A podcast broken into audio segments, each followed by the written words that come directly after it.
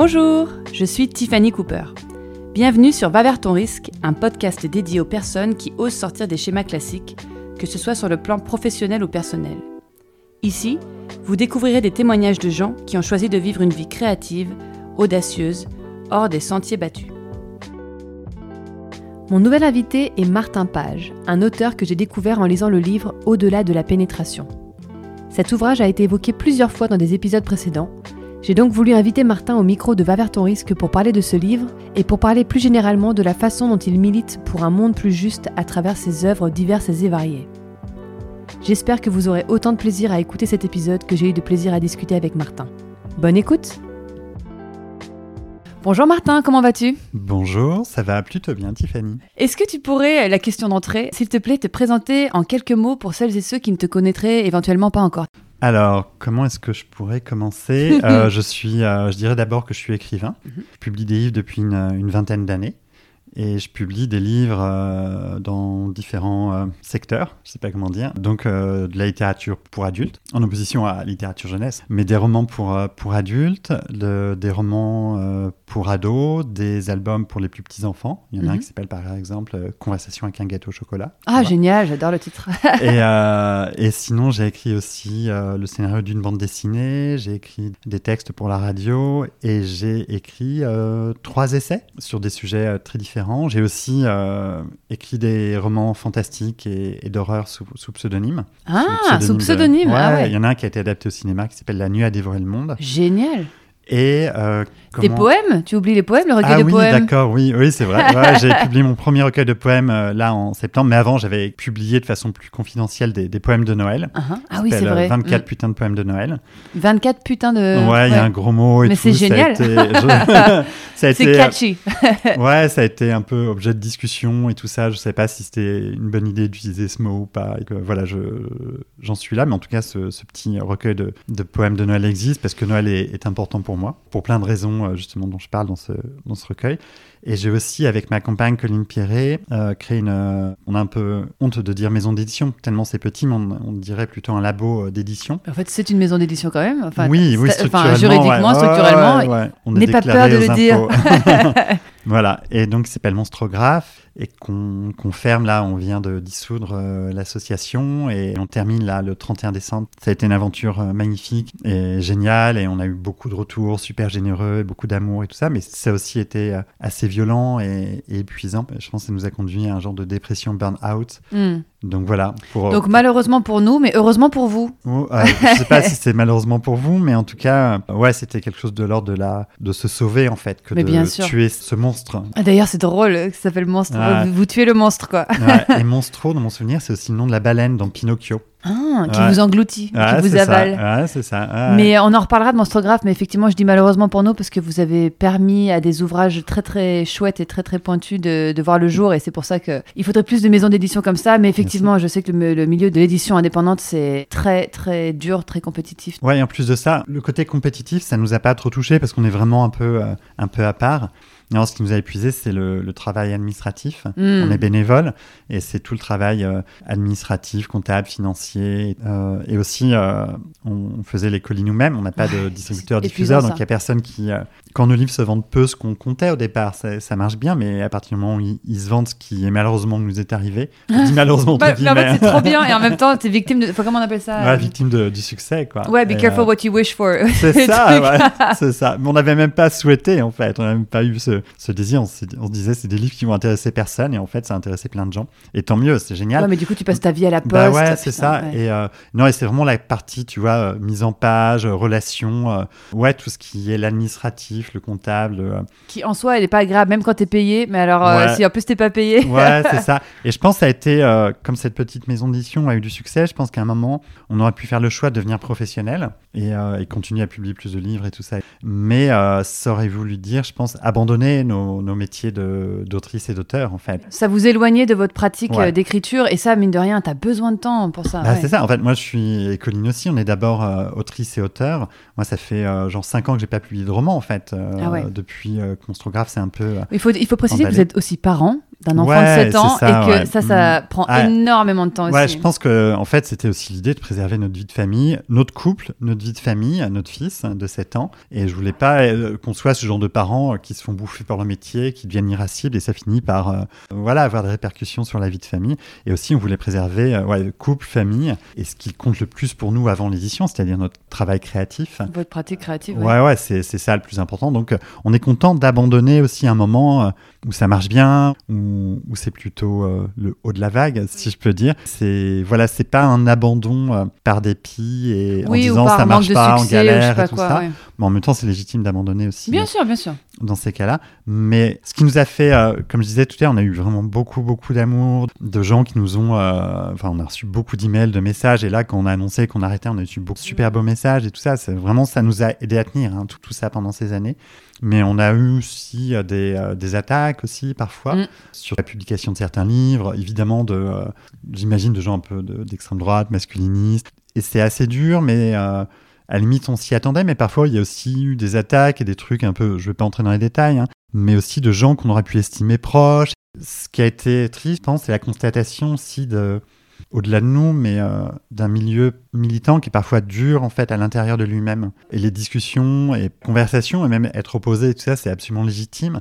Mais je trouve qu'on perd une, euh, ouais, une, une énergie vraiment importante. On a assez mal vécu ça. En même temps, je dis ça, ça a été très. euh, Il y en a eu peu, hein, Hmm. mais disons que ça a ajouté à la, à la fatigue générale. Et, et c'était un peu peut-être la goutte d'eau. Et euh, il y a des gens, en fait, qui, consacrent une bonne part de leur énergie et de leur vie à défendre des, des causes par rapport à la lutte contre le patriarcat, mais je pense au véganisme, je pense euh, aussi à les personnes qui se battent contre les, les violences éducatives. Et, en fait, euh, on les remercie pas assez, donc j'essaye de, de le faire. C'est des personnes qui sont souvent isolées et en manque aussi de, de soutien, donc Et qui de- elles-mêmes se font souvent attaquer. Effectivement, Ouais. euh, continuer à militer alors que tu te fais attaquer. Moi, euh, ça n'a jamais été encore le cas pour moi, mais je vois effectivement des militantes que je peux suivre sur Instagram qui se font euh, cyberharceler. Ouais. C'est une violence et quand tu vois qu'elles partent et puis qu'elles reviennent et t'es là, ah, Ouais. le courage. Je sais pas si moi j'aurais ce courage-là parce que je comprends que t'as envie parfois de couper et d'abandonner tellement. euh, Ouais, faudrait. il faut persister, ouais. Ouais, il faut persister, il faut apporter du soin aux militantes. Ouais. Et aux militants, leur envoyer du chocolat. Non, mais c'est des petits gestes, non, mais de- des cœurs. Des, euh, Nous, je sais, il y a un truc tout bête. Il y a, quelqu'un à un moment qui nous avait envoyé euh, des lentilles et de la confiture de lentilles, des choses un peu bizarres. Mais Pour vous les chouettes. véganes, c'était parfait. Ouais, et c'était c'est super doux. On a reçu ouais. des livres, on a reçu euh, des trucs avec des cœurs. Et chaque email ou chaque message sur les réseaux sociaux, en fait, c'est les gens peut-être se rendent pas de compte à quel point ça, c'est- ça nous sauve et ça nous fait du bien. Et, et les petits cadeaux qu'on a pu nous offrir, c'est ouais, ça, ça C'est sauve. important, quoi. ouais. donc j'essaie de faire ça aussi. Offrez du chocolat Offrez du chocolat aux militants. et de la- l'argent aux associations si vous en avez un peu. hein. Évidemment, je suis pas, je change pas le monde en offrant du chocolat, mais en tout cas, les petits gestes comptent. Alors moi, je parle de chocolat parce que je suis euh, obsédé par la nourriture et tout ça, ça compte beaucoup pour moi. Mais voilà, les militantes et les militants ont besoin de, ouais, de douceur de et qu'on leur, tendresse, ouais. et qu'on leur parle et qu'on leur dise ouais, c'est super ce que vous faites, quoi. Tu es le premier homme cis euh, blanc à venir sur le podcast, euh, hétéro. Il y a un seul autre homme qui est venu euh, à ce micro, mais c'est Esteban Inzoa qui est en fait Lolita Banana. Si j'ai voulu t'inviter sur le podcast, c'est parce que tu fais partie de ces, malheureusement, très rares hommes blancs hétéros que je connais qui est féministe et qui milite pour essayer de faire bouger les représentations. En l'occurrence, toi, tu essayes de faire bouger les choses à travers tes œuvres. Et donc ma question c'est, de quelle façon tu t'y prends? Euh, Peut-être que je peux aussi reprendre quand tu dis que je Vas-y, suis. bien, tu peux euh, reprendre ce que tu veux. Ouais, quand tu dis que, que je suis féministe, je dirais pas ça de moi. Bah déjà parce que enfin j'ai entendu des militantes féministes qui disaient que qu'un homme peut pas se dire féministe que c'est de la réappropriation et tout ça. Et D'accord. Donc euh, j'entends et je respecte tout à fait. Donc euh, je me dirais pas féministe parce que c'est pas le combat qui me concerne directement. Même si évidemment ça me concerne indirectement. En plus je suis papa d'un petit garçon et tout ça. Mais c'est vrai, je me dirais pas féministe. Alors comment tu dirais Je, je sais pas, je dirais, je me dirais même pas allié parce que euh, on n'échappe pas en fait à, à notre socialisation. Donc je dirais allié euh, décevant. Non, c'est- je- non, mais je sais pas comment. Disons que j'ai un problème, mais c'est lié à mon histoire euh, familiale. J'ai un, un souci de manière plus générale. C'est pour ça on parlera peut-être aussi de, de la cause animale et tout ça. Mhm. Mais euh, disons que ça s'inscrit, le livre que j'ai fait en tant qu'auteur et les livres que j'ai coédités en tant qu'éditeur, ça s'inscrit dans un parcours long et qui est lié à une histoire personnelle D'accord. Où j'ai été confronté, mes proches ont été confrontés à des injustices. Donc je pense que j'ai un truc par rapport à l'injustice, une grande haine contre l'injustice en fait. Oui. C'est mon, mon souci, c'est pas c'est pas un amour des femmes qui euh, qui guide mon choix. C'est plus que l'injustice. Que ce soit les humains qui dominent les animaux ou les hommes qui dominent les femmes. Ouais, je pense que là, au départ, la racine est, la même. Ensuite, moi, donc il y a, y a, un de mes livres qui a pris un peu d'importance et, un ou deux livres que j'ai édités qui ont pris un peu d'importance. Et donc, euh, j'ai été beaucoup euh, sollicité. Le livre que j'ai publié, il n'était pas du tout attendu. Il a été compliqué à, à, faire publier. Il a eu un succès un peu sans, sans que je le, je le prévoie. Tu parles de au-delà de la pénétration? C'est pour ça que je me dis pas féministe ni pas allié. Je, je dis que bah, je suis là si on me demande d'être là, en fait. Si mm. des, euh, des, femmes, des militantes ou des podcasteuses me, me demandent d'être là, l'idée pour moi, c'est d'être disponible, mais je publierai plus sur, euh, sur le sujet directement, parce que là, il y, a plein de, il y a plein de livres et tout ça, je vois pas ce que je pourrais apporter. Voilà, disons que je suis, euh, je suis disponible si, pour parler dans un micro, pour, mm-hmm. si on me demande de participer à une manifestation, j'ai l'impression qu'il y a quand même un fil conducteur dans toutes tes œuvres, enfin j'ai pas lu toutes tes œuvres mais quelques-unes, qui est euh, montrer euh, qu'il y a des oppressions, des injustices, dénoncer certaines choses, essayer de rendre le monde un peu plus beau, un peu plus doux. Euh, comment tu définirais ce fil conducteur justement? Est-ce que c'est les mhm. luttes contre les oppressions? J'ai l'impression que c'est un peu candide peut-être de dire ça, mais j'ai un problème avec la douleur en fait. C'est-à-dire à partir du moment où il y a de la douleur et de la violence, il semble normal d'être là. Et il y a des, des douleurs et des violences qu'on n'a pas vues pendant très très longtemps par exemple la violence faite à, l'égard des, enfants. Mhm. Tu vois, on parle pas des enfants tués chaque année, ou même de euh, des simples gifles ou, des qui sont donnés, mm C'est toujours euh, pas mal de parents qui frappent leurs euh, enfants et ça aime peu de, de monde. Alors que la violence faite aux enfants, c'est enfin, comme ça qu'on forme les adultes de demain. Mhm, mhm. Et à qui on aura appris que violence et amour, en fait, ça peut aller ensemble. Je veux dire, je pense que Il peut y avoir une confusion du coup, ouais. Ouais, bah, je pense que beaucoup de problèmes, ça vient de là, en fait. C'est-à-dire cette idée que la violence et l'amour, ça, ça va de pair en fait. Ceux qui aiment bien châtient bien. Je pense que c'est précisé aussi à notre rapport aux animaux.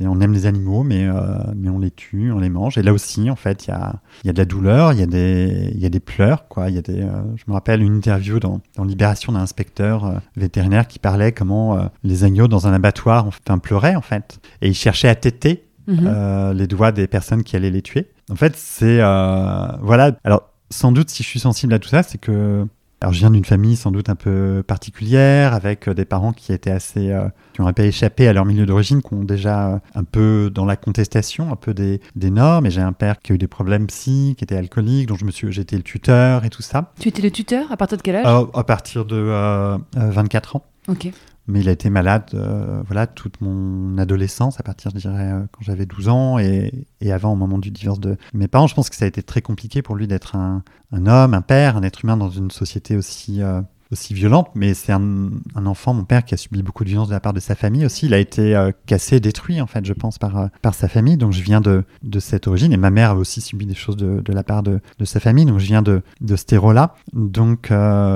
et par exemple mon, mon père a eu Enfin voilà, les, les, personnes qui sont alcooliques, les personnes qui ont des problèmes si, c'est aussi des personnes dont on ignore la souffrance et les, les violences euh, institutionnelles, systémiques en fait, qui s'exercent sur euh, sur ces personnes. Et, et toi, en tant qu'enfant, t'assistes à ça en fait, un père qui va mal et la société s'en fout ou juge en fait. C'est euh, c'est extrêmement violent de, de voir ça. À quel point, je me souviens, il y a quelqu'un de ma famille qui disait, ton père, il pourrait se donner un coup de pied au cul en fait. Et non, mais c'est aussi simple que ça. Ouais, ouais. mais c'est super ancré. Et donc c'est des gens qui vivent des tragédies intimes qui sont détruits qui vont extrêmement mal et, qui ont aucune aide et qui ont au contraire du jugement. Et, toi, tu assistes à ça en tant qu'enfant et c'est. Euh, et en plus, c'est toi qu'on met en charge de lui à 24 ans, alors qu'en fait, personne s'occupe de lui. Et en plus, c'est l'enfant de la personne qu'on met en charge. C'est quand même. Euh, bah, c'est ça. Moi, quand j'ai commencé à travailler, j'ai commencé à donner de l'argent vers 19 euh, ans. J'ai donné de l'argent à mon père qui vit dans un petit studio seul et dans un monde ouais, qui méprisait en fait cette souffrance et cette et on lui disait voilà retrouve un travail donc je pense que j'ai été sensible à ces violences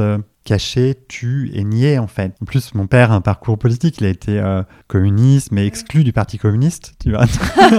c'est euh, Comment on se fait exclure du Parti bah, communiste? parce que c'était un parti qui était il y avait une ligne à suivre, euh, je pense hein. Mais c'est voilà, c'est-à-dire que même au sein de la contestation, il contestait dans la contestation en fait. Je pense que cet esprit de contradiction, il vient il vient aussi de de là, mais ouais, c'est un c'est un monde dur et je l'ai vécu dans ma chair et dans, dans ma vie de, de famille et que en fait, euh, il s'agit d'être là pour que ça change et être du côté de la douceur, et lutter comme on peut contre les oppressions, parce que c'est un monde qui est euh, d'une certaine manière en guerre, en fait, contre les femmes, contre les enfants, contre les personnes. Mais le patriarcat, quoi. Ouais, le patriarcat, et au-delà de ça, je vois à quel point la psychiatrie en France manque de moyens, en fait. Il y a plein de gens, j'ai vu ça, hein, des gens, en fait, qui sont mis à la rue avec des problèmes si, on leur donne une pochette avec des médicaments, et en fait, ils vont, ils vont devenir SDF. Mon père était, était SDF. Enfin, c'est... Euh, voilà, il y a ça, et en même temps, bah, surtout depuis que je suis père, il y a aussi la nécessité de.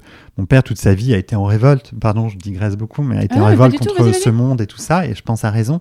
Mais depuis que je suis père aussi, j'ai à cœur aussi de de pas me laisser euh, terrasser et bouffer non plus par mon engagement et par euh, mon rapport aussi, enfin très heurté euh, au monde. Donc euh, je mets aussi de la distance parce que tout ça blesse. Donc j'essaye d'agir. Là, j'ai agi de manière plus frontale ces dernières années, mais de plus en plus, euh, j'essaye d'agir de manière un peu infra en fait, cachée et dissimulée dans des dans des romans, dans d'autres. euh, Tu as écrit d'ailleurs un livre euh, que j'ai découvert qui s'appelle, euh, tu m'en avais parlé la première fois qu'on s'est rencontrés, Le garçon de toutes les couleurs. Et en fait, c'est un enfant qui est battu, et d'où euh, toutes les couleurs. Et donc je trouve que ce qui est déjà très beau dans le titre, c'est que c'est pas écrit l'enfant battu, enfin tu Ouais. vois, c'est assez poétique. Et tu as écrit un autre livre aussi que mon fils adore, euh, Le permis d'être un enfant. Et je trouve qu'il y a énormément de douceur et de poésie dans, dans tes livres, et surtout tu abordes des sujets qui sont en plus euh, sensibles, peut-être douloureux et ouais, difficiles, mais avec beaucoup de même de couleurs, euh, de légèreté. C'est ça que je trouve intéressant dans ton travail, c'est que c'est pas frontal genre euh, arrêtez d'oppresser. Enfin, c'est Ouais. vraiment infusé et euh, quelque part euh, toi ton arme entre guillemets, même Mhm. si c'est violent et c'est guerrier, mais quelque part on disait le monde est en guerre, c'est euh, la fiction, euh, Mhm. la, la littérature. euh, Ouais. Ouais, je pense que c'est plus que ça. C'est l'idée de, en fait, que ça compte autant de, de militer directement, mais aussi en tant qu'artiste, d'agir dans son champ et de changer la représentation, par exemple. Et tu disais que ouais, dans mes romans, il y avait souvent des cho- choses tragiques, mais il y avait aussi de la poésie Mhm. et de l'humour. Et moi, je tiens à ça, en fait, parce que je, je viens de, de là, de euh, la tragédie, mais aussi avec de la fantaisie et de l'humour, et, et qu'il ne s'agit pas de. euh, je veux pas rendre les armes au réel et au réalisme en étant euh, dans la tristesse et la euh, commisération et Ouais. tout ça. Et que pour moi, en fait, quand tu viens de la douleur et de la tragédie, forcément, il y a, il y a l'humour qui va avec, il y a l'imagination, parce que c'est des armes de, c'est des armes de survie. Et c'est des armes de euh, pour t'en sortir et euh, juste pour euh, pour arriver à respirer. Je pourrais pas faire du pur réalisme justement parce que moi ça m'enfermerait là-dedans en fait, ça enfermerait mon histoire. Et je sais que moi ce qui m'a permis de tenir en fait en tant qu'enfant, adolescent, jeune adulte, c'est aussi des œuvres où il n'y avait pas que du réalisme parce que le réalisme en Il fait est déjà je- là, il est ouais. déjà là en fait. C'est euh, il y a Colline, ma compagne, qui a écrit un livre qui s'appelle Éloge des fins heureuses. là, Oui, que adoré. qui ressort dans une version augmentée aux éditions Daron en janvier. Achetez-le, il est génial. Et qui disait, euh, voilà, est-ce que, euh, dans un chapitre, elle dit, est-ce que le réalisme, c'est un kink de privilégié, en fait? Mm. c'est c'est une vraie question parce que quand tu viens de là, en fait, ouais, comme tu dis, le réalisme est là, en fait. T'as pas besoin qu'on t'explique la vie, en fait. Donc, et au contraire, ce qui te sauve, c'est aussi c'est l'imagination, c'est l'humour, c'est l'amour. C'est Colline défend par exemple les comédies romantiques. Moi, je trouve que c'est des- souvent des œuvres politiques super importantes parce que le, le pur réconfort et la douceur, en fait, ça te sauve, quoi. Mm. Ça te sort de, de, de la dureté du réalisme. Ouais, Oui. Parce que la connaissance, en fait, du monde social, tu, tu- ça va, tu connais, quoi. Mais effectivement, Mais, elle euh, défend dans son livre, si je me souviens bien, euh, souvent en fait les gens qui aiment bien les films qui finissent bien sont un peu taxés de ah t'es cucu, t'aimes bien les films un peu euh, cucu Ouais, et tout, alors qu'en fait elle dit que la vie est assez dure comme ça, pourquoi rajouter du glauque au glauque et qu'en fait Ouais. quelque part des films qui sont joyeux, qui finissent bien, même si bien Mhm. sûr que dans la vraie vie ça finirait peut-être pas forcément comme ça, etc. Ce sont des œuvres qui font du bien Mm. et on en a tous et toutes besoin quoi. Ouais, et qu'on a besoin pour euh, simplement se lever et rester, euh, rester debout et se battre. Mais oui, et surtout, elle s'insurge contre cette idée que les œuvres avec des happy end, ça serait euh, des œuvres mièvres, simplistes et tout ça. C'est absolument pas le cas. Il faut, il faut lire Comme il vous plaira de Shakespeare, il faut voir certaines comédies romantiques, je sais pas, des années 30, euh, de Lou Beach. Ou... Non, non, c'est, il y a vraiment quelque chose. Il y a une, euh, une faveur pour la, la tristesse et, et les fins qui finissent mal, parce que tu dis, ça fait sérieux et, Mm. et le monde Ça fait artistique est, sérieux. a besoin, mais c'est un truc très, pour le coup, euh, machiste en fait. Il faut que ça fasse euh, sérieux et dur, alors que voilà, les comédies romantiques, c'est évidemment des trucs de, de meufs et donc c'est mièvre et c'est pas intelligent. Alors Oui. que je pense que, au contraire, c'est là où il y a la plus grande intelligence. Mais pour revenir sur, euh, ouais, je pense que mon arme c'est plus la fiction. Là, je me suis un peu, je sais pas si je me suis égaré, mais je suis pas sûr que je sois, je sois très à ma place dans les trucs euh, très militants directement, Mhm. même si je suis content d'avoir écrit euh, de la Oui, pénétration et d'avoir édité le livre que j'ai fait, mais je pense que je suis pas très à ma place et qu'il y a d'autres gens qui le font mieux et que moi, ma place, c'est euh, c'est d'être du côté de la fiction parce qu'il y a plein de choses qui se passent et qui sont super importantes et que tu touches dans la fiction des gens que tu touches pas par des contenus plus directement militants. Enfin, Oui, les vrai. deux vont bien ensemble, mais moi, je pense que je suis plus, euh, je me sens mieux dans le. Tu te sens plus à ta place ouais. dans, dans ce. D'accord. Ouais. Dans ton livre, pour adultes, je précise, au-delà de la pénétration, tu t'es attaqué à un sujet jusque-là encore très tabou, ce qui n'a pas été sans peine. Tu m'as raconté un peu le, le chemin de combattant que ça a été. Et le livre a reçu un grand succès. Euh, Je sais que tu avais voulu l'éditer, mais que les éditeurs t'avaient pas trop suivi en disant Oh là, euh, ils n'étaient pas à l'aise et tout. Finalement, tu l'as édité. Et en fait, ça a reçu un succès énorme. Est-ce que tu peux nous parler un peu de cet ouvrage? Moi, c'est d'ailleurs par Ouais, cet ouvrage que je t'ai découvert. Euh, ouais, c'est vrai que le destin de ce livre est, est très, euh, est très bizarre et très heureux et rockamabolesque et tout. Surtout, je crois qu'on l'a cité dans à peu près chaque épisode Ah ouais. de, mon, de mon podcast depuis Ah, le début. ouais, non, c'est vraiment drôle parce que en fait, je- j'avais cette idée en tête de- de- d'écrire un livre sur la pénétration depuis des années parce que je pense, voilà, j'ai ce truc de, j'ai aussi un, un esprit de contradiction euh, très très fort qui peut être un peu énervant pour les gens qui, qui me connaissent, mais j'ai en tout cas ce, truc de, de contester un peu la norme et toutes les normes et de ce qui paraît naturel et tout, mais qui cause de la douleur. C'est pour ça, moi, remettre en cause la, la prédominance de la pénétration, c'est la même chose que remettre en cause en fait la prédominance de, euh, de tuer des animaux pour les manger ou de, euh, de cadres éducatifs trop stricts pour les enfants, etc., etc. Pour moi, c'est un peu la, même chose. Mais surtout, en fait, j'ai des amis, j'avais, j'ai toujours des amis femmes, et en fait, suffit de parler avec elles et d'écouter pour voir que euh, pour beaucoup d'entre elles, la pénétration, c'est pas le summum et qu'elles attendent mieux et différemment et tout ça. Alors, ça remet pas, j'ai eu des, on m'a aussi reproché de, d'avoir fait un livre contre la pénétration et que je voudrais interdire la pénétration et tout ça. C'est pas du tout le cas. hein. Il y a des femmes qui aiment euh, la pénétration et ça, il y a aucun jugement à avoir là-dessus. Mais, mais je pense que pour le coup, euh, c'est une société euh, qui est plutôt en faveur où la pénétration est très bien défendue et mise en Oui. avant et tout ça. Je pense qu'il y a la pénétration est les pas en danger. Quoi. Ouais, c'est ça. Tu dis au-delà de la pénétration, tu Ouais, dis ouais. pas contre la Non, pénétration. Le titre, c'est au-delà. Ouais. Et d'ailleurs, dans le livre, il y a le témoignage d'une euh, d'une femme qui, euh, parce qu'il y a une partie témoignage qui dit qu'elle, elle n'aime que la pénétration. Et ça, c'est aux hommes euh, hétéros, euh, il faut qu'ils qu'ils l'entendent, en fait, qu'ils sont dans une relation avec des femmes. C'est-à-dire que, en fait, il faut pas avoir d'a priori et qu'il y a des femmes très différentes qui ont des goûts très différents Bien et sûr. il n'y a pas de, de normalité, en fait. Il faut vraiment déconstruire cette idée-là de, de normalité dans la sexualité. Il faudrait pas simplement apprendre à, à écouter parce qu'en fait, il y a plein, je me suis rendu compte que, bah, moi, j'ai, je parlais avec des amis et tout ça, donc j'étais au courant de ça, mais il y a plein de femmes, en fait, qui n'osent pas dire qu'elles attendent autre chose euh, que la pénétration ou qu'elles aiment pas ou qu'elles aiment, mais pas tout le temps parce que euh, les hommes sont euh, à fond pénétration et elles ont peur des décevoir et tout ça. Donc, écouter, ça suffit pas, en fait. Il faut comprendre via des signes, il faut installer un climat de confiance avec son partenaire occasionnel ou amoureux où la parole puisse être possible. Mais en tout cas, voilà, je voulais écrire un livre sur la pénétration et, euh, et très clairement, je me suis dit, euh, bon, ça va être compliqué à publier, mais bon, Tu je le fais parce raconté, que... t'avais- t'avais- tu avais proposé à des maisons d'édition qui, il y en a une qui t'avait dit oui, je crois, Ouais, et qui bah, finalement ouais, t'avait dit, ouais, euh, ça. j'assume pas. ouais. Bah, en fait, c'est, je l'avais écrit et je pensais à une certaine maison d'édition. que Je vais pas, je vais Bien pas, sûr, je vais va pas pas, la citer. je vais pas citer la maison d'édition parce que c'est une chouette maison d'édition. Et en fait, euh, l'éditeur m'a dit ah oui, formidable, c'est un sujet important, il faut en parler et tout ça. Et euh, il m'a dit ah tiens, tu pourrais peut-être retravailler un peu ça et tout ça. J'avais retravaillé et tout. Et après, il a cessé de répondre à mes emails, mais vraiment disparition en fait. Bon, alors, ce qui est drôle, c'est que des mois plus tard, quand le livre a été un succès, il m'a écrit un email pour s'excuser et tout. Mais bon, ah bien, bon, tant mieux, tant mieux. Ouais, ouais. C'est correct. ouais. Et euh, moi, je lui ai pas répondu. Ah, non, coup pour coup, tu tu sais. te rends la pièce de Ouais, ta monnaie. non, moi, je suis pour les relations réciproques. Et, Mais euh, c'est pas faux. ouais, donc, euh, ensuite, si on se croise, on, on parlera et tout, il n'y aura pas de souci.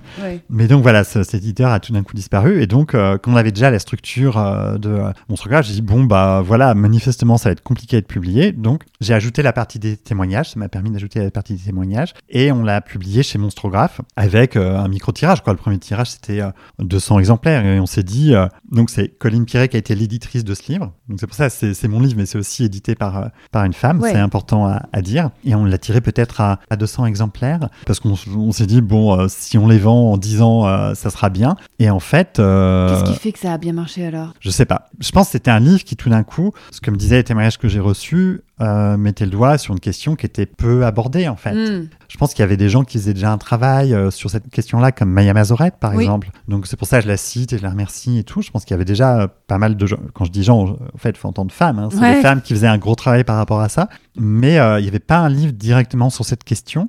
Et je pense que c'était le bon sujet au bon ouais, moment. Il y a quoi. plein, en fait, il y a plein de femmes qui attendaient euh, ce livre. Donc, en fait, très rapidement, il y a aussi, euh, au bout de quelques semaines, il y a euh, Victor Toyon qui m'a contacté pour que je passe dans euh, les coups sur la table. Ah bah oui, Donc, en- d'accord. en ça a fait, dû en- aider. Ouais, mais, euh, mais même avant euh, le podcast de Victoire, c'était, on a été complètement dépassé par les commandes. On a fait, euh, je sais pas, en un mois, trois ou quatre tirages. Ah ouais. Et à chaque fois, je faisais des corrections et tout ça du, du manuscrit et tout ça. Non, c'est vrai, à chaque, euh, il y a eu, je sais pas, six Ah ou sept ouais. versions. À chaque fois, je fais des, des, des corrections parce que parfois je dis des bêtises. et Tu non, mais voilà, ouais. Non, par exemple, dans la première version, j'ai utilisé le mot transsexuel, par exemple. Ah, Voilà, tu vois, non, mais ok. j'étais, Ah, donc t'as réadapté. bah, j'ai, corrigé génial. quand on m'a dit que je me trompais. Je, voilà, c'est un peu le. C'est que- l'avantage aussi de faire des petits tirages, c'est que tu peux, tu peux re- ouais. Ouais, à chaque nouvelle édition, j'essaye un peu de, d'affiner et tout. Mais donc, euh, au bout de, je sais pas, un mois et demi, on avait vendu 2000 exemplaires. Et à un moment, en fait, on s'est dit, on passait nos soirées à faire des colis. Ouais. Donc, on s'est dit, stop, en fait. Là, on va, on veut pas ruiner notre vie de famille, nos soirées et tout. On faut qu'on bosse pour nous. Et en plus, je touchais pas de droit d'auteur parce que ça est sur le compte de l'association. Ah oui. Et euh, je me suis dit, bah voilà, comme ce livre se vend super bien et, euh, et tout seul et tout, et que manifestement c'est un sujet qui intéresse, et ben euh, on va euh, solliciter un éditeur de livres de poche pour le sortir et tout ça. Comme ça, il va être disponible pas cher et rapidement. Mais Mhm. j'ai contacté toutes à peu près les maisons de livres de poche et personne n'en a voulu. Ah bon? Il y a même une, ouais, une éditrice qui m'a dit, je cite toujours cette anecdote parce qu'elle est trop drôle, elle m'a dit, euh, ah, c'est pas assez grand public pour nous. Et alors même qu'elle avait euh, publié un livre sur le boson de Higgs. Ok, je sais même pas ce que c'est. Voilà. Bah, C'est- Tout est dit. c'est un truc de mécanique quantique et tout. D'accord. Non, mais je sentais qu'il y avait vraiment encore une gêne. Je pense que ce serait Ah plus aujourd'hui, mais il y avait une grande gêne. Donc, en fait, j'ai trouvé, euh, il y a une copine qui avait une agente, et j'en ai parlé à cette agente qui m'a dit, euh, bah, j'ai trouvé une maison d'édition. Ouais. Et euh, il a été publié finalement. Il n'a pas intéressé des masses, hein, la maison d'édition, mais elle a réussi à trouver une petite maison d'édition, mais pour le coup, pas d'essai, une maison d'édition littéraire qui s'appelle Le Nouvel Et qui l'a publié. Et donc, voilà, nous, ça nous a déchargé, en fait, de. de Bien de- sûr. Et et t'as de- pu toucher des droits d'auteur aussi. et j'ai touché les droits d'auteur et c'est euh, à ce jour, euh, ouais, c'est un succès qu'on a plus de 30 000 Génial. exemplaires et tout. 30 000 Ouais. exemplaires. Ouais, Waouh pour un livre dont personne ne voulait. Donc c'est donc ça a été euh, Ah ensuite non, mais c'est incroyable. le voilà le, le monde euh, éditorial a beaucoup beaucoup changé parce que maintenant les maisons d'édition au contraire sont très avides, je pense de livres Oui, autour de la de sexualité et tout. Mais à l'époque, ouais, c'était imprévisible que ce livre ait, ait un succès et non seulement eu du succès, mais c'est le livre pour lequel et de très loin j'ai reçu le plus de messages sur les réseaux sociaux, de l'aide, d'emails, et jamais reçu autant et des trucs Les super gens t'ont raconté quoi. leur vie. Ouais, ouais, euh, Alors, les sais. gens, encore une fois, euh, surtout les femmes, non, Ouais. mais c'est ça en fait. Je pense que c'est un livre qui aurait dû euh, d'abord trouver son public auprès des hommes, mais T'as dit dans une interview il y a pas longtemps, tu disais, ce qui est intéressant, c'est que les gens, c'était des femmes qui payaient avec leur carte bleue, mais qui le, le destinataire à qui elles envoyaient le livre, c'était des hommes. ouais, c'est ça. Au départ, donc on le vendait sur le site internet de, de la maison d'édition, avant que ça soit Nouvelle Attila. Et donc, tu vois, adresse de facturation, une meuf. Adresse d'expédition, Un homme. Lol. un mec. ouais. Et tu dis, ah ouais, d'accord. Et, et les messages que j'ai reçus, c'est euh, évidemment euh, 98% euh, des femmes. Et c'est super, tu- mais c'est vrai que c'est surtout les hommes, en fait. Enfin, je, Mais ça, de toute que- façon, on touche un point sensible de- du féminisme et de tout ça qui est que Ouais. les femmes s'éveillent, s'éveillent, s'éveillent et les hommes continuent de ne pas s'y intéresser. Et Ouais. en fait, ça crée un gouffre euh, abyssal. euh, Ouais, c'est ça. Et c'est su- mais- super triste. Et alors, à côté de ça, j'ai eu aussi des super témoignages d'hommes. Il y a, par exemple, un papa qui a commandé euh, trois exemplaires pour ses enfants adolescents. Bravo, génial. Euh, qui a genre deux garçons et une fille. Il y a un garçon aussi, un jeune homme sur, euh, sur Instagram qui, euh, qui m'a dit euh, J'ai vu le livre traîner sur la table de nuit de ma copine et j'ai lu comme ça en une après-midi. Et ensuite, j'en ai discuté avec ma copine et ça a complètement bouleversé notre sexualité. Et on n'a jamais. Et il y a, il y a des, des couples aussi qui m'ont dit qu'ils l'ont lu ensemble à deux au lit, par exemple. Génial. Et même des couples âgés et tout. Donc j'ai eu plein de témoignages d'hommes et de couples ensemble, mais c'est surtout euh, très majoritairement des témoignages de, de femmes qui m'ont dit à quel point ce livre avait compté pour elles, était important, et qu'elles auraient aimé que ce livre en fait les, les débarrasse d'une culpabilité en fait. Mm. Parce qu'il y a plein de femmes qui elles attendent autre chose que la pénétration en fait, se, se sentent euh, Bizarre un, ou. un ouais. bizarre, incomplète. Alors en fait c'est tout à fait normal de euh, D'ailleurs, tu as une phrase que- qui est très forte et qui résume bien le livre. Tu disais si euh, les femmes se faisaient un peu moins pénétrer et les hommes un peu plus, euh, tout le monde euh, s'y retrouverait ou tout le monde aurait Ouais. plus de plaisir et de joie. quoi. Et c'est vrai, mais vu que les hommes ont intégré que bah, il fallait pas se faire pénétrer, sinon ça veut dire que tu es homosexuel ou que. Ouais, bah etc. Et que les femmes se disent bah, je, veux, je veux pas avoir l'air trop chiante. Ouais. Bah, ça complique. Et je trouve que ce genre de livre, qui, bah, clairement, il y avait une attente, 30 000 exemplaires, mon Dieu. En Ouais. plus, en général, c'est du trois fois euh, un livre, donc ça veut dire qu'il y a à peu près 100 000 personnes qui ont lu le livre. Ça veut dire que tu as dû bousculer plein de choses dans la... ouais, la rap- le rapport à la sexualité des gens, quoi. Ouais, la phrase c'était euh, si, si la sexualité était vraiment une question de plaisir, Oui. les femmes seraient moins Exactement. pénétrées et les hommes le seraient davantage. Bah, bien sûr, évidemment que la sexualité n'est pas une question de plaisir, c'est une question de euh, rapport de force, de domination, de re- reproduction de normes sociales et tout ça. En tout cas, dans le rapport hétérosexuel. Oui, en tout cas, pour bien sûr. Ouais, non, moi je Mm. parle que des, des rapports hétérosexuels. Alors c'est drôle parce qu'il y a des euh, personnes homosexuelles qui m'ont aussi écrit et j'ai un, un pote homosexuel qui veut le monter, monter le projet au théâtre et tout ça. Génial. Donc je, je pensais pas du tout que ça pourrait parler en fait Ah, à des euh, personnes homosexuelles. En tout cas, euh, ouais, ça a été euh, bouleversant. Et j'ai eu plein de témoignages super tristes et bouleversants, enfin de, ouais, de femmes qui pendant euh, des années ou des dizaines d'années en fait euh, acceptaient la pénétration pour pas décevoir parce qu'elles pensaient qu'elles avaient un problème et tout ça. Et en fait là, elles se disaient mais non en fait j'ai pas. C'est drôle. J'avais fait une rencontre avec Victoire Toyon euh, au, au genre urbain à, à Belleville et tout ça. Il y a des une ou deux femmes qui sont venues et qui m'ont dit que mon livre les avait aidées à quitter leurs copains quoi. Et euh, Je sais pas si c'est me- une bonne ou mauvaise nouvelle, mais je, je sais pas, Ouais. mais, euh, mais en tout cas, ça a eu cet, e- ça a eu cet effet-là. Et en tout cas, des femmes qui tout d'un coup se disaient, mais en fait, non, j'ai j'ai le droit à autre chose. J'ai le droit, en fait, au plaisir. J'ai pas, en fait, à accepter une pratique parce que ça plaît à mon mec et moi, ça me fait rien ou pas grand-chose. En plus, il y a, il y a les questions, euh, il y a aussi les questions de vaginisme, euh, Bien sûr, du ouais, et tout ça. Il y a plein, plein d'autres questions et tout ça qui, qui se greffent à ça. Mais la norme, c'est quand même que la pénétration euh, d'un pénis dans un, un vagin, c'est pas la pratique pour la majorité des femmes. C'est pas la pratique qui, qui marche pour avoir du plaisir, en fait. Ouais, ouais. Donc, euh, et là, ce qui était super triste aussi, c'est euh, de voir que il y a plein de meufs aussi qui m'écrivaient en disant j'ai essayé de faire lire le livre à mon copain Et il veut pas. ou d'en parler à mon copain et il veut pas en fait. Et euh, comment c'est possible? Moi, j'ai eu ce genre de témoignage pour mon livre Home Sweet Home. Ça m'a fait rire parce qu'il y a des meufs qui m'ont dit euh, Mon copain l'a lu et il a rigolé. Ou alors, euh, il veut pas le lire. Oh. Euh, et j'ai aussi eu deux, trois messages de J'ai fini par quitter mon copain. Et à la fois, je suis Ah là un peu mortifiée, genre Ouais. merde, je veux pas être la responsable de ça. Et en même temps, si ça permet aux femmes de s'éveiller sur Mm. des injustices et de se dire En fait, je n'ai pas à supporter ça. Si elles essaient d'en parler et que la personne en face fait pas le travail, je suis désolée. Une relation, ça se travaille à deux. C'est pas. euh, Ouais, ouais, non, c'est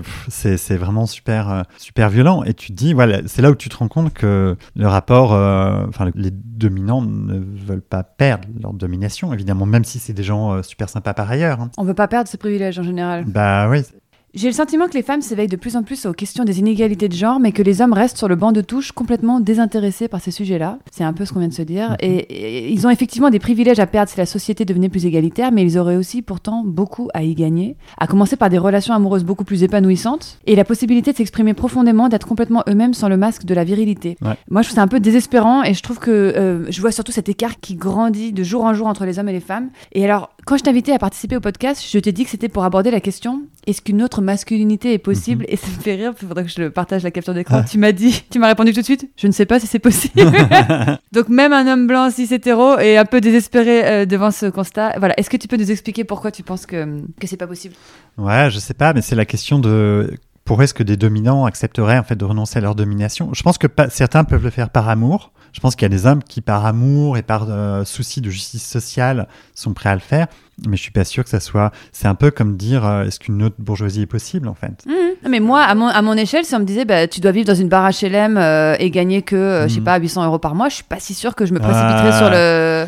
Bah, Ouais, on a tous moyen notre niveau des privilèges. Bah, ouais. Il y a peut-être moyen de construire une société où personne ne vivrait dans une barre HLM Hmm. et on gagnerait pas 800 euros par mois, mais euh, 1400, mais tout le Voilà, monde gagnerait utopie, utopie. 1400. euh, Mais t'as raison. Mais non, ouais. non, mais c'est, non, mais je, voilà, c'est, je me dis que, mais c'est, pour ça que des, combats, par exemple, euh, pour la cause animale ont beaucoup, et, pour les droits des enfants, ont beaucoup de mal aussi à, émerger, à prendre de la force, parce que, en fait, les premières personnes concernées ont une voix, hein, les animaux euh, protestent, ont une voix, les enfants aussi, mais sont moins audibles, sont pas dans des positions euh, De pouvoir. de, de pouvoir et d'adultes euh, majeurs et tout ça pour prendre de la place. C'est pour ça que ces causes, je pense, ont, ont beaucoup de mal à. On compte un peu sur les alliés, par exemple, Mm. pour les animaux et pour les enfants. Donc c'est pour ça que ces, ces causes ont beaucoup de mal à prendre. Donc euh, ouais, j'ai l'impression que ouais, qu'est-ce qui fait qu'un dominant accepterait de renoncer? Et c'est vrai que je suis pas très optimiste parce que ces, ces dominants, les hommes, ont eu une, une éducation qui les a euh, cassés. C'est Bell Hooks qui parle de, Mhm, mhm. de ça, à quel point en fait les hommes sont construits euh, pour être empêchés dans leurs émotions et dans l'expression de leurs émotions, pour être durs, pour ne plus avoir accès à leur corps. J'en parle dans le livre, tu vois, il y a ce truc, je sais pas si tu connais la série Friends, Bien sûr. et euh, où il y a ce, ce passage, il y a Monica et tout ça qui parle de toutes ces zones érogènes. Tu sais, elle dit là, là, là. Et tu vois, et on est, et ça, on a un peu bien intégré que les femmes. euh, et mais pourquoi est-ce enfin, on a le même système nerveux central, euh, les hommes et les femmes. Et pourquoi est-ce que le, la seule zone érogène des hommes qui soit, dont on parle, qui soit permise, c'est leur bite, quoi. Il y a... C'est fou d'ailleurs C'est-à-dire que que eux-mêmes n'en aient pas conscience. Le reste de leur corps, en fait, est, est fermé et un peu comme une statue. Donc, l'éducation des hommes, c'est une éducation euh, à prendre de la place, du pouvoir et tout ça, mais aussi une éducation à se fermer eux-mêmes et à insensibiliser. Donc, ils sont euh, aussi victimes, c'est c'est clair, hein, c'est ce que dit. euh, avec les dégâts Hooks. que ça a sur eux Ouais, ça a des et sur les sur femmes. ouais. Enfin, et des- sur les personnes qui dominent. ouais. Exactement, ça a des dégâts sur eux, ces personnes qui dominent, mais au final, ils ont une position quand même privilégiée, c'est-à-dire que c'est toujours les femmes qui font, qui s'occupent des enfants, qui s'occupent des tâches ménagères, euh, la charge mentale. Ils sont blessés structurellement, mais ils règnent. Donc, comment est-ce qu'on fait pour des, des personnes qui ont été blessées dans leur construction et qui ont été fermées sur eux-mêmes et avec leurs émotions euh, cassées acceptent de renoncer parce qu'il va leur rester que leurs blessures et je sais pas comment comment est-ce qu'on fait pour des dominants acceptent de plus euh, être dominants? Je pense qu'il faut pas trop compter sur eux c'est pas c'est pas de leur faute Mais c'est terrible. que Mais du coup, c'est toutes les femmes qui font le travail. Là, je viens de sortir un livre patatouille et quelqu'un me faisait un commentaire en disant, parce que j'ai eu genre 200 commentaires de gens qui disaient génial, génial, que des femmes. Je vais l'acheter pour mon neveu, je vais l'acheter pour mon fils, c'est génial, etc. Et une femme disait, c'est quand même malheureux de voir que, encore une fois, ce sont les femmes qui investissent ce sujet-là, alors que l'idée c'est de libérer les garçons quand même. hein. bah oui mais euh, s'ils sont libérés mais qu'ils perdent leur position de domination est-ce qu'un dominant peut euh, accepter d'être euh, ne plus être un dominant en fait et perdre ses privilèges. Il ne s'agit pas de justifier ou d'excuser, hein, mais je, je me dis pratiquement, est-ce que c'est possible en fait qu'un dominant, à part pour des, je pense, à, tu vois, c'est comme je te parle de ce garçon qui m'a écrit ou de quelques hommes qui m'ont écrit, mais je pense qu'il y a des hommes minoritairement par amour euh, pour une femme ou parce que Mm. par esprit de justice sociale, mais tu vois, les conduites machistes à gauche sont toujours, euh, ce que je disais dans une émission euh, avec Ovidie, de, de tous ces mecs de gauche qui baissent comme des mecs de droite en fait. C'est euh, c'est pour ça que certaines personnes pensent que le, le problème en soi, c'est euh, l'hétérosexualité, c'est le couple et tout ça. Donc il y a certainement, là on est peut-être qu'au début en fait d'un changement qui va prendre des dizaines, des centaines, des centaines d'années. Faut- c'est vrai que parfois c'est un peu désespérant. Bah ouais, non mais je, je, bah ouais, je suis, je suis désolé et tout ça. Mais c'est pas ta- mais mais non mais je, Je suis désolée. non mais c'est euh, Oui, ça te désole. Ouais, ça te désole. Ça, ça me désole. Et, euh, mais là, ce, que je vois, c'est le boulot considérable que font euh, bah, les militantes, les podcasteuses, euh, les autrices comme, comme toi, pour changer les choses. Mais ouais, le travail, il est fait là. Et en tout cas, je me dis que c'est pas étonnant en fait que les hommes ne fassent pas beaucoup de travail parce que ça serait jouer contre ce qu'ils imaginent leur camp, mais qui n'est pas leur camp. hein. On, est, on est bien d'accord. Ils auraient à gagner, comme tu dis. Et euh, c'est drôle parce que par rapport à, la pénétration, il y a un médecin qui m'avait dit que les hommes étaient vraiment euh, stupides en fait de ce qu'ils disaient sur la pénétration parce que tôt ou tard, en fait, ils arrêteraient de bander. Ah que- oui, oui, ouais, c'est vrai. dit, alors je sais plus quel âge il m'a dit, à 60, 70 ans, il m'a dit, bah voilà, euh, C'est les là qu'ils vont acheter ton livre à 70 ans. Ouais, Bon, non, mais c'est ça. Et il y a- y, plein d'hommes qui ont des problèmes de prostate euh, et donc ils peuvent plus bander ou c'est difficile et tout ça. Donc les mecs se focalisent au-delà de la, la domination, mais je Mhm. parle de sexualité sur un truc en plus qui va les blesser, qui va leur foutre la honte, qui, euh, Qui vont mal vivre quand ça arrivera en temps voulu. Qui vont, qui vont leur donner de la honte et ils devraient pas en avoir évidemment. Mais tu vois, mais c'est comme l'écologie, c'est comme euh, plein plein de choses en fait. On aurait tous à gagner à un monde harmonieux, égalitaire et tout ça, mais en fait c'est compliqué. Donc heureusement il y a plein de, je pense que ça passera euh, ouais par les militantes, euh, les autrices, les toutes les femmes qui s'engagent et qui euh, font bouger les lignes et les et les hommes vont changer parce qu'à un moment ils n'auront pas le choix et les femmes supporteront plus de sortir avec. On va euh, faire la grève. ouais, ouais, ouais, c'est. euh, Mais pour l'instant, tu vois, pourquoi est-ce qu'un homme changerait en fait? Mais c'est peut-être pour ça aussi que, quelque part, pourquoi est-ce qu'un homme construit, euh, entre guillemets, sur, sur ces bases éducatives-là, changerait? Mais je pense que là où il y a un truc à faire, c'est effectivement dans l'éducation qu'on transmet à nos enfants. Ouais. Parce que si un enfant, dès le début, il assimile que tout est OK, qu'il peut être complètement qui il veut, et qu'il est éduqué à penser que la domination d'un genre sur un autre, c'est absurde, c'est là que des choses peuvent changer. Mais effectivement, le temps d'éduquer tous ces enfants, qui, que, ça, que ça tienne, ça va prendre euh, des dizaines d'années. Tiens, je peux ajouter un petit truc sur l'éducation?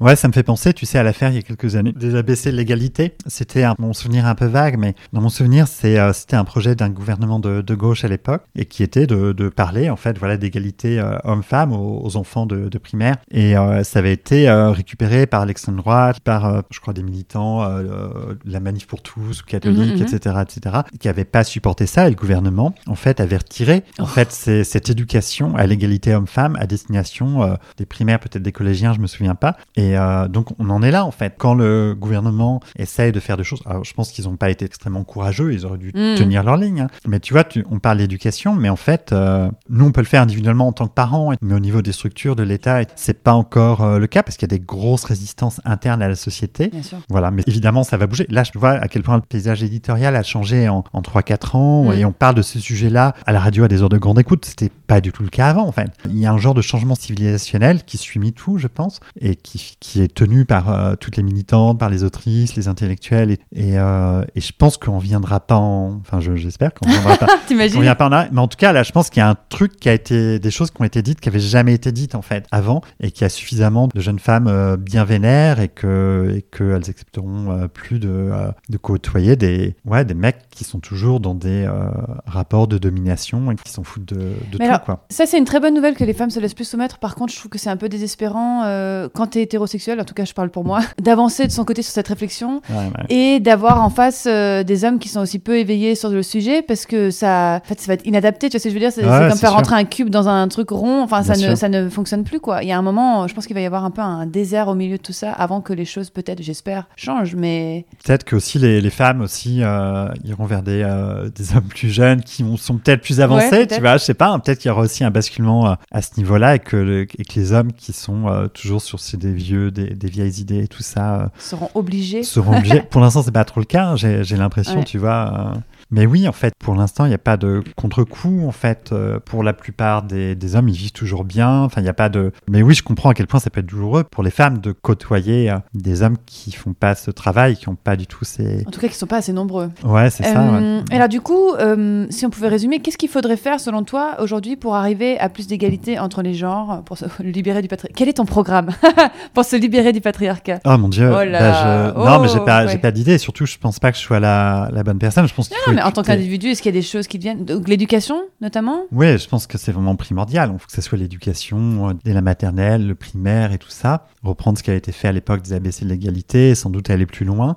Et je vois à quel point, euh, même sur les questions LGBT et tout ça, l'école est super frileuse et a peur et tout ça. ouais. Tout ça, c'est évidemment des sujets dont il faut parler. Il faut qu'il y ait des intervenants, il faut qu'il y ait des livres, il faut que aussi, euh, dans l'édition aussi, il y ait un sursaut et qu'on propose aussi des livres beaucoup plus différents, euh, Inclusif. Ouais, et inclusif. Et, euh, mais donc, c'est pour ça, moi, je travaille euh, dans la fiction et dans les livres aussi euh, pour faire bouger les, les représentations. Parce que tu vois, demander aux- à des mecs de euh, 30, 40, 50 ans, 60 ans de changer, alors toute leur vie, ils ont été éduqués, en fait, et fabriqués à être ce qu'ils sont, c'est compliqué, en fait. Alors, quand ils en tirent du plaisir et des privilèges, Mm. et ils ont été éduqués comme ça, moi, ça me paraît, euh, ça me Presque paraît impossible. insoluble, en Mm, fait. mm, C'est-à-dire, faut éduquer les petits garçons autrement. Et moi, je vois en tant que nous, nous, en tant que parents qui sommes sensibles à ces questions-là, on voit à quel point ce qui se passe euh, à la maison, euh, bah, évidemment, euh, on, on essaye d'éduquer avec toutes nos, nos idées et tout ça et toutes nos valeurs, mais ce qui se passe à l'école et a quand même une empreinte sur lui. en fait. Et c'est déjà un bon petit, un, un petit mec, quoi. C'est- un garçon et euh,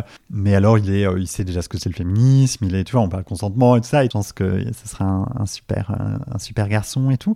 Mais il est quand même, il influe dans un milieu où ces questions-là n'existent pas du tout et où ça passe par, par des gestes, par des attitudes des adultes autour. Donc je pense qu'il faut, il faut en parler. euh, Au niveau presque du gouvernement, quoi. Il faut que ce soit dans un système éducatif, pas juste la fiction Ah euh, bah un ouais, peu niche. Il faut que ça aille, faut ouais. que ça aille- faut que ça aille de tous les côtés. Il faut que ça Ouais. soit la fiction, euh, les essais, les séries, le cinéma, les bandes dessinées, mais comme tous les grands sujets de société, en fait. C'est comme par rapport aux violences éducatives, la Suède, c'est un des premiers pays en Europe à avoir interdit les, euh, les violences physiques à l'égard des les- enfants. ouais, mhm. Mais parce qu'à un moment, le gouvernement et des associations ont poussé pour qu'il y ait un débat national. Et les gens se sont étripés, se sont engueulés, mais il y a eu un débat. Voilà, et ça finit par, euh, par entrer dans les mœurs, en fait. Mm, mm, ça a mm. été. euh, C'est vrai qu'aujourd'hui, c'est interdit par la loi, par exemple. ouais, c'est Tu interdit. vois, mais alors que moi, à mon âge, récent. pas du tout. On mettait une fessée, une claque, ça m'est arrivé. Aujourd'hui, euh, si quelqu'un met une claque à ton enfant, tu deviens fou. C'est interdit. Enfin, Ah tu vois bah, ce que je veux dire ouais, Oui, mais je veux dire, à notre époque, quand on était jeune, Mm. euh, enfant, Ouais. c'était pas le cas. Donc Ouais. il y a quand même quelque chose qui a changé. Ouais, parce qu'il y a eu le travail des- d'associations, de militantes souvent euh, invisibles et dont on ne connaît pas malheureusement euh, le nom et tout ça, et aussi de représentation dans les fictions, Mm, et, mm, euh, mm. parce que la société a évolué, et il faut que ça faut que ça évolue aussi par rapport à, aux questions dont on parle aujourd'hui. Mais moi, j'ai pas du tout de. J'essaie de faire ce que je peux avec mes armes d'écrivain et, et d'éditeur. Mais euh, ouais, je pense que tant que ça passera pas par euh, l'éducation des, des, petits garçons et, et, des petites filles aussi, certainement, enfin, on n'en sortira pas parce que tu construis des individus et à partir d'un certain âge, tu leur dis Ah, mais non, en fait, faut complètement changer. Ouais, c'est clair. C'est c'est pas une bonne méthode. Faut qu'on intervienne plus tôt, quoi. Mais... Et puis que ça tienne dans la durée, surtout. Ouais, mais tu vois comment autour de l'école, il y a des crispations super fortes, en fait. Tu vois, à un moment, il y avait ces journées de retrait de l'école, d'associations euh, extrémistes et tout ça qui voulaient retirer les enfants de l'école si on parlait des, des, choses liées au genre. Et il faudrait qu'on ait, euh, ouais, une gauche. Euh, sans doute qui tienne mieux sur ses pieds ouais, bah sur ça, ces questions-là.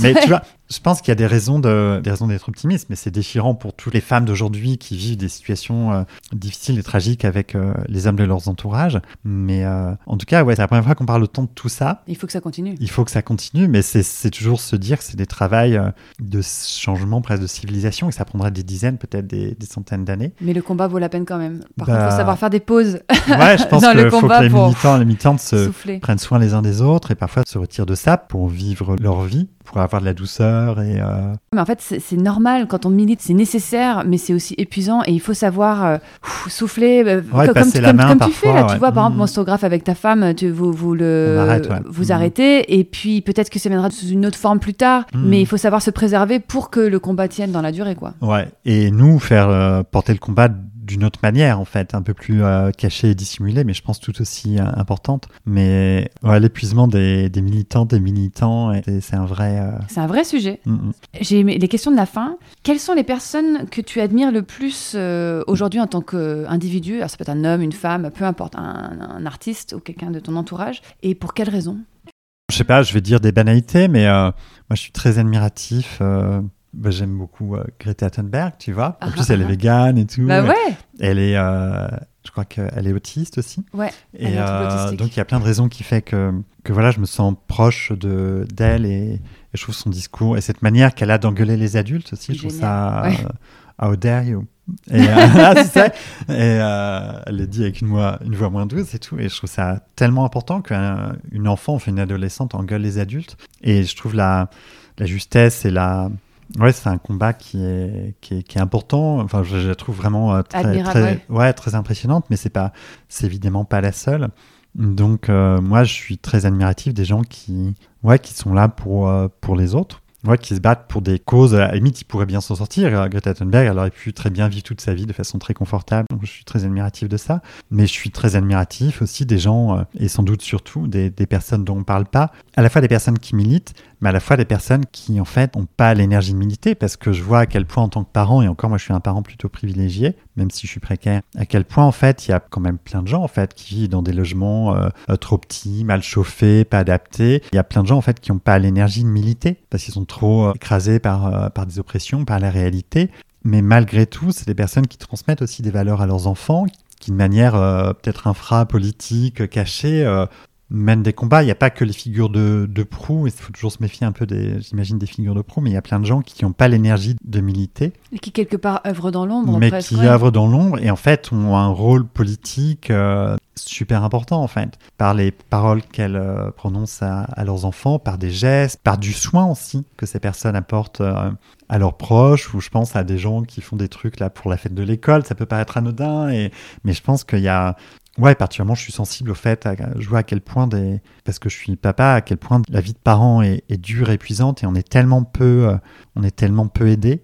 Et il y a des familles qui vivent dans des conditions tellement difficiles et je vois des, des mamans et des papas qui sont là pour leurs enfants, qui se battent et qui travaillent beaucoup, qui ont beaucoup de transport. Et moi, je suis très admiratif de ça et je pense qu'il faut se battre pour, euh, pour eux, pour, pour qu'il y ait un autre monde en fait. C'est pas possible en fait que la société soit aussi, euh, aussi dure Continue en l'état. ouais. Ouais. violente, ouais. C'est évidemment, je pense, bah là, c'est aussi un de mes chevals de bataille, mais je pense aussi aux animaux. Et je suis admiratif aussi de la capacité des animaux à résister. On dit que les animaux ne résistent pas, mais il faut voir comment ça se passe dans les abattoirs, en fait. Les animaux ne veulent pas mourir. Ce qui est fou, c'est que les gens croient. que- Ouais. Je dis ça parce que moi, je croyais que j'avais vu. Et donc, je voulais pas voir. Ah Je dis, ah, mais non, mais je sais comment ça se passe. Et en fait, ça m'indifférait. Et puis, il y a un an et demi, j'ai regardé. J'ai Ouais. vraiment regardé. Je me suis rendu malade.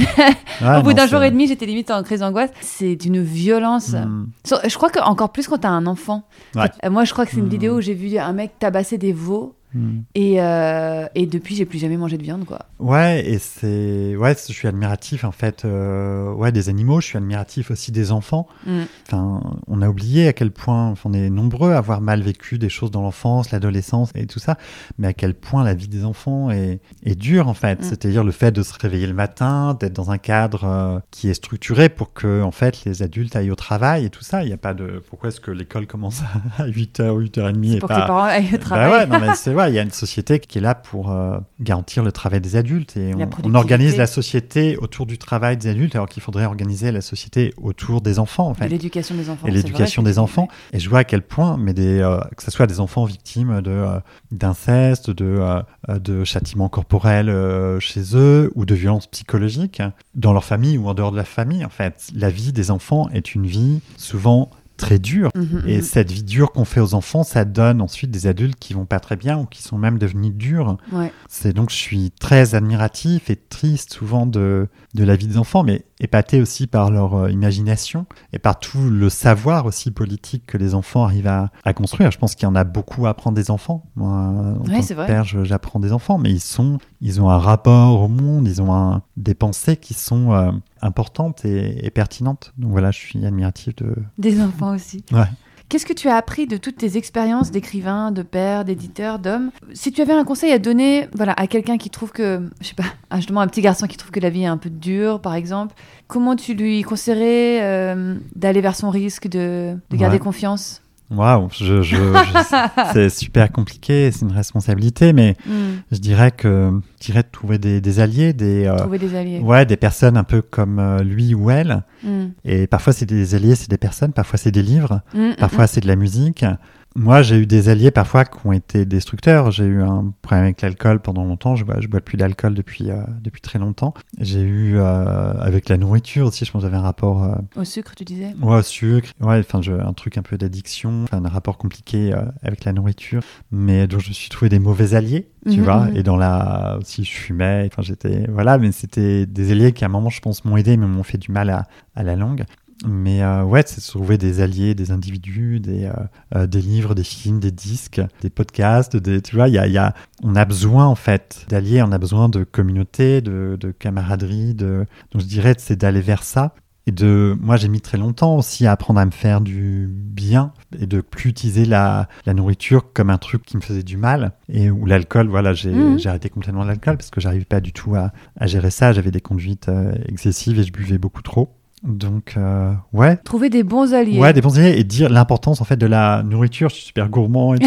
non, mais ça paraît bête et tout, mais je trouve que Oui, mais manger des choses qui font du bien. Ouais, et euh, je trouve que la- avoir des connaissances en nutrition aussi, ça me paraît important. Parce que c'est du savoir et c'est du beau savoir et ça permet une certaine, euh, ça permet une indépendance, ça permet de la liberté en fait d'avoir de la connaissance en, en nutrition. Je pense que le sport aussi, Mhm, c'est mhm. super important parce que ça permet de prendre soin de son corps, ça a des effets aussi sur l'esprit et euh, ça permet d'être euh, d'être bien et de, et de supporter aussi euh, des aléas ou des, des violences. Mais quelque part, du coup, tout ce qui peut euh, faire du bien, quoi. Ouais, et le soin, je trouve que euh, si on a l'occasion de se faire faire des massages euh, ou, euh, ou se faire faire euh, prendre soin des ongles, euh, de ses ongles ou de ses ongles de pied et euh, euh, de mettre de, tu sais, se nettoyer la peau avec de l'eau micellaire le soir Mhm. et euh, moi c'est ce que je fais, tu sais, mettre de la crème et, et les parfums, je trouve que Les odeurs aussi. ouais, les odeurs, les parfums, tout ça, c'est ça peut faire être futile, mais pour moi ça, ça a été important et c'est des trucs qui, qui m'aident en fait. Mm. En fait, le monde est tellement violent qu'on a besoin de toutes les armes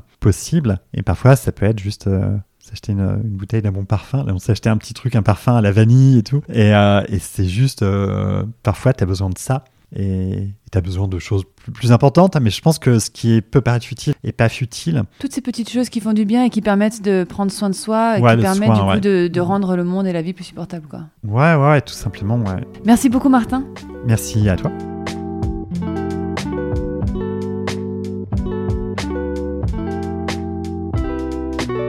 Et voilà, j'espère que cet épisode vous a plu. Vous pouvez suivre les actualités de Martin en vous abonnant à son compte Instagram mrtnpage et découvrir ses ouvrages en les commandant à votre librairie de quartier. À bientôt pour un nouvel épisode.